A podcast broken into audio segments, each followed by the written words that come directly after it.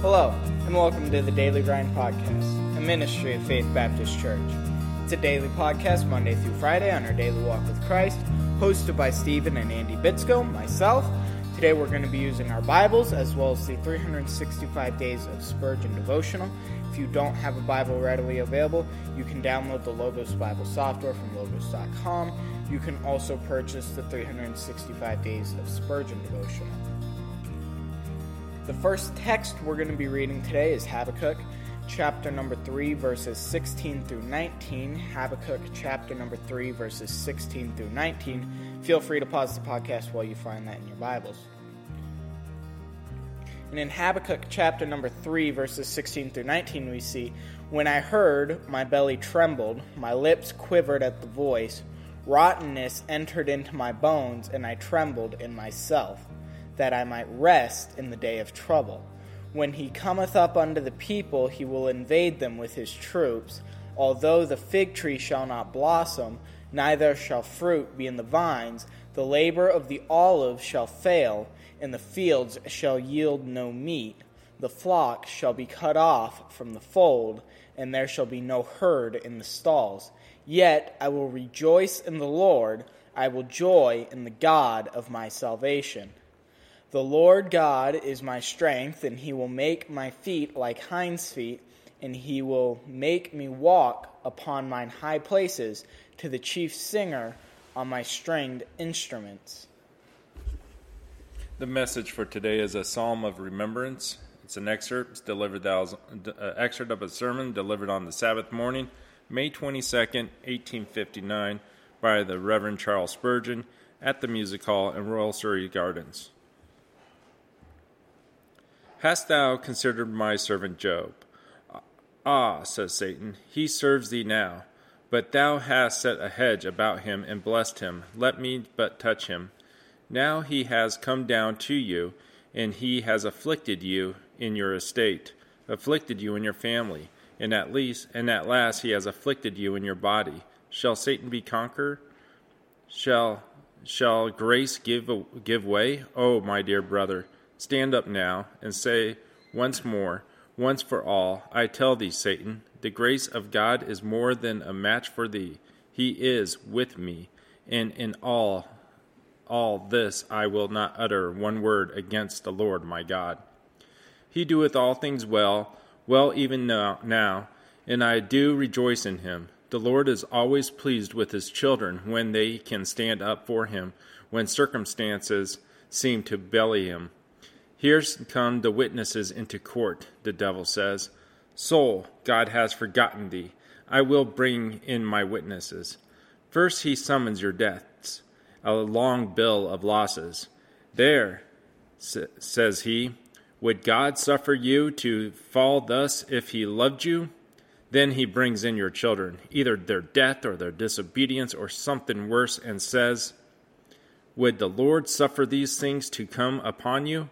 If he loved you, at last he brings in your poor, t- tottering body, in all your doubts and fears, into hidings of Jehovah's face. Ah, says the devil, do you believe that God loves you now?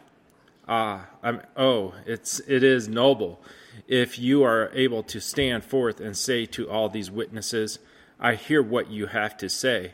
Let God be true, and every man and every thing be a liar. I believe none of you. You all say God does not love me, but he does. And if the witnesses against his love were multiplied a hundredfold, yet still would I say, I know whom I have believed. Charles Spurgeon pulls this uh, the verse from 1 John chapter 4 number 16 as a text for the excerpt of his sermon and it reads and we have known and believed the, the love that God hath to us God is love, and he that dwelleth in love dwelleth in God, and God in him. So, the, so the message that Charles Spurgeon said, or the, the excerpt that we read, Andy, mm-hmm. do you have mm-hmm. anything to expand upon that? I think Spurgeon's dealing with a, a, couple of different topics, and, and I'd like to focus in on just one, and that being how the devil and Satan, being, being one and the same, how the devil likes to manipulate the situation to bring the most negative connotation to God. For for example, he brings up, you know, your tattered old body. And you know, he, he he's he's telling you, if God loved you, how would he allow this to happen? But if you think for just a half a second and you think, I was that tattered old body, look what I am now. You, it, before you were saved, you were that tattered old body. And when you got saved, you're just a little bit better. You got some band aids on that tattered old body. And you got the greatest physician ever of all time who's got all the medical equipment to make you the best person you could be. And I think that's just something important when you think about how Satan tries to manipulate the situation and shows you something that's awful, but he doesn't show you the whole story. He shows you your old self. He shows you that tattered body, that body that was dwelling in sin in everything that he did. And then that body that he doesn't, what he doesn't show you is that transformed body, a new creature in Christ living to serve God. And I think that's something important that Charles Spurgeon is touching on here that we need to remember that Satan only shows us one side of the story to make us doubt, to make us fear, to make us question our beliefs.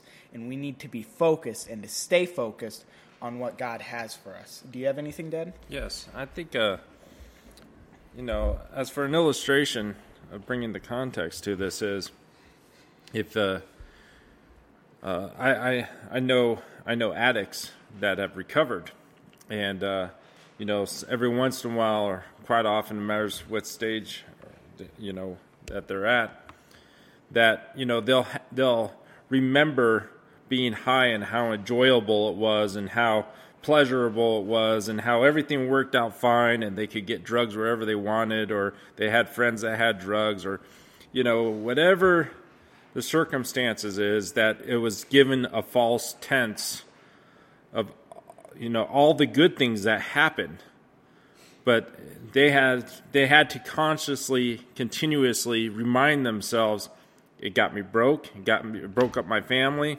It broke up my future. You know uh, all the many negative things. And i think that's the way that god pulls the card sometimes is he tries to remind you hey before you were saved all these things were wonderful in your life and nothing bad was wrong. Do you remember you made all that money? You remember you had the biggest house in the neighborhood.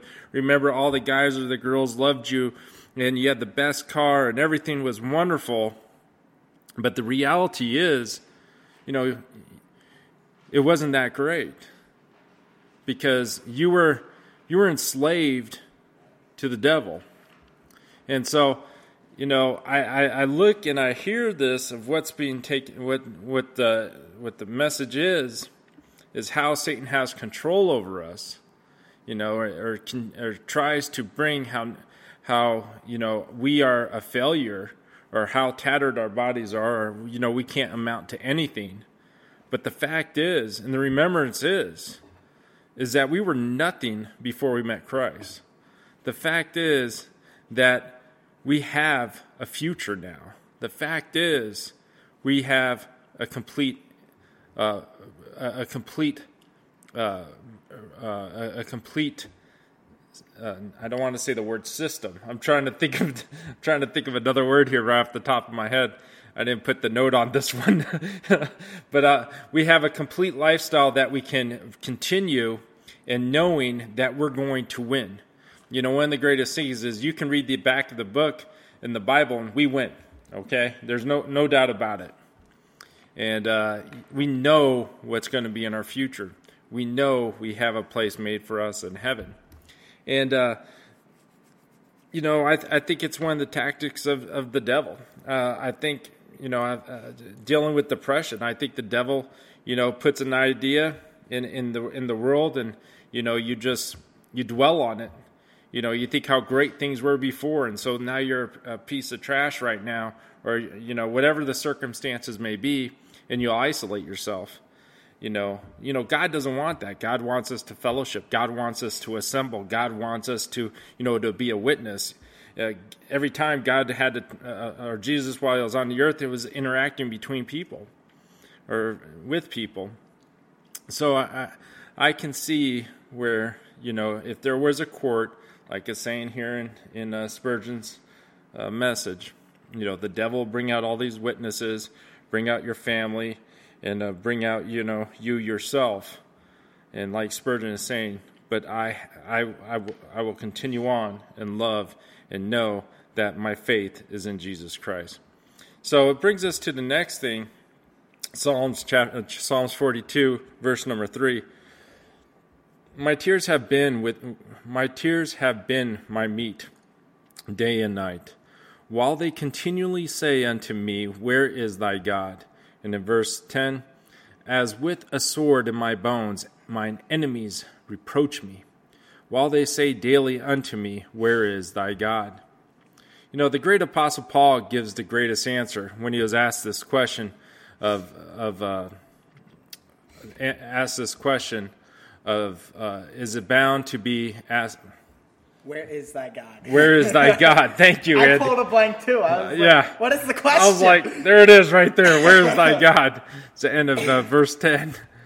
Uh, the Apostle Paul gives the greatest answer, and we go into Romans chapter 8, verse number 35 through 39. Who shall separate us from the love of Christ? Shall tribulation, or distress, or persecution, or famine, or nakedness, or pearl, or sword? As it is written, For thy sake we are killed all the day long. We are accounted as sheep for the slaughter. You know, so Paul's saying, hey, you know, we're gonna be it's gonna we're gonna be attacked all day long.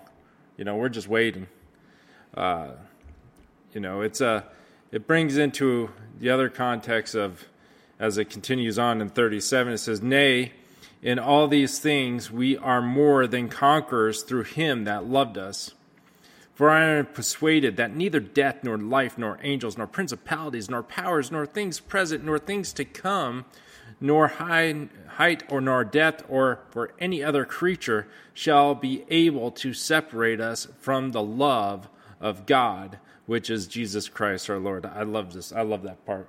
I get psyched up when I do this part and uh, I read it. I'm going to read it again in verse number 38. For I am pers- for I am persuaded that neither death nor life nor angels nor principalities nor powers nor things present nor things to come nor height nor depth nor any other creature shall be able to separate us from the love of God which is in Jesus Christ our Lord.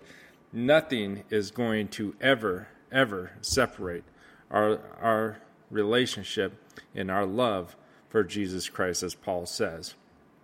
And uh, you know we got we got to take that verse. I remember when I used to teach Awanas, uh, this was a verse that Awanas had to memorize, and uh, you know uh, the the little stories we give when we do Awanas, and I remember telling the kids that you know no matter what, you know God's never Jesus is never going to leave you, and no matter who goes against you, um, Jesus will still be there. And, you know, just to keep your faith upon Jesus Christ. And it's that simple, even for us adults, uh, with the Awana's Bible story time. No matter what goes on in your life, you know, no matter, like Paul says, we're lined up for the slaughter. You know, we're just like sheep. But no matter what, we have the love. We, we have love of God, which is in Jesus Christ, and nothing will be able to separate us from that. You have anything, Andy? I think Um, just one thing that I found interesting about these verses. For in uh, verse number thirty-eight of Romans chapter eight, for I am persuaded that neither death nor life, nor angels, nor principalities, nor powers, nor things present, nor things to come, nor height, nor depth, nor any other creature shall be able to separate us from the love of God which is in Jesus Christ our Lord. I draw you to the attention of the beginning of the verse. For I am persuaded, he is convinced beyond any doubt in his mind that nothing will change the way he feels about the love of God, of Jesus Christ in our lives. I mm-hmm. think that's something we should always be striving for. For, you know, we are totally convinced, not a shadow of a doubt in our mind, that Satan can plant just a little seed, no room at all, mm-hmm. that no death, no life, no angels, nor principalities, no powers, nothing in this world or out of this world can change the fact that God loves us, and we believe that. And I think something else, just a, a little teaser of something that we would that I would like to do in the future, is focusing especially on the first four words. For I am persuaded. The story of Paul, you know, being persuaded to Christ is a very interesting story that I would like to do a, uh, uh, podcast on Episode. in the in the ep- an episode in the near future. So just to hang on to that, that one word persuaded is so crucial to the life of Paul and Christians in cities all throughout the world, and especially cities that he wrote letters to. I think that's something very important too. Um, did you have anything else? No, I don't. You can close this out, buddy. If you would like to share this podcast, please hit the share button. We would greatly appreciate it. Also, following would also be greatly appreciated. We also join us on our faithbaptistelpaso.org website. Also, if you want to join us for our Bible study, it's not going to be May 19th. It started. It started on May 19th. It's at 7:30 to 8:30. I didn't personally attend, but I heard it was really good. It also went a little bit longer. To try to cut it back to an hour this time. Definitely, we got to have it at an hour just for everybody's sleep schedule and life. Yes, but we went, we went an hour and a half. I think it was. Yeah. I heard that was. I, I might go watch the video recording. I heard it was a lot of fun. And there, There is no video good- recording. There's no I, video I know recording. there's like this rumor that it There- was recorded. There's no video. No, recording. there isn't no video recording. Okay. Yeah. Well, in that case, I might just have to read the book. You're gonna have. That's that's the only way. That's the only way at Yeah. this point. If you would like to join us on face, uh, Facebook, Faith Baptist El Paso is the group name. Also, join our online community faithlife.com forward slash faith El Paso. Have a good day. God bless you.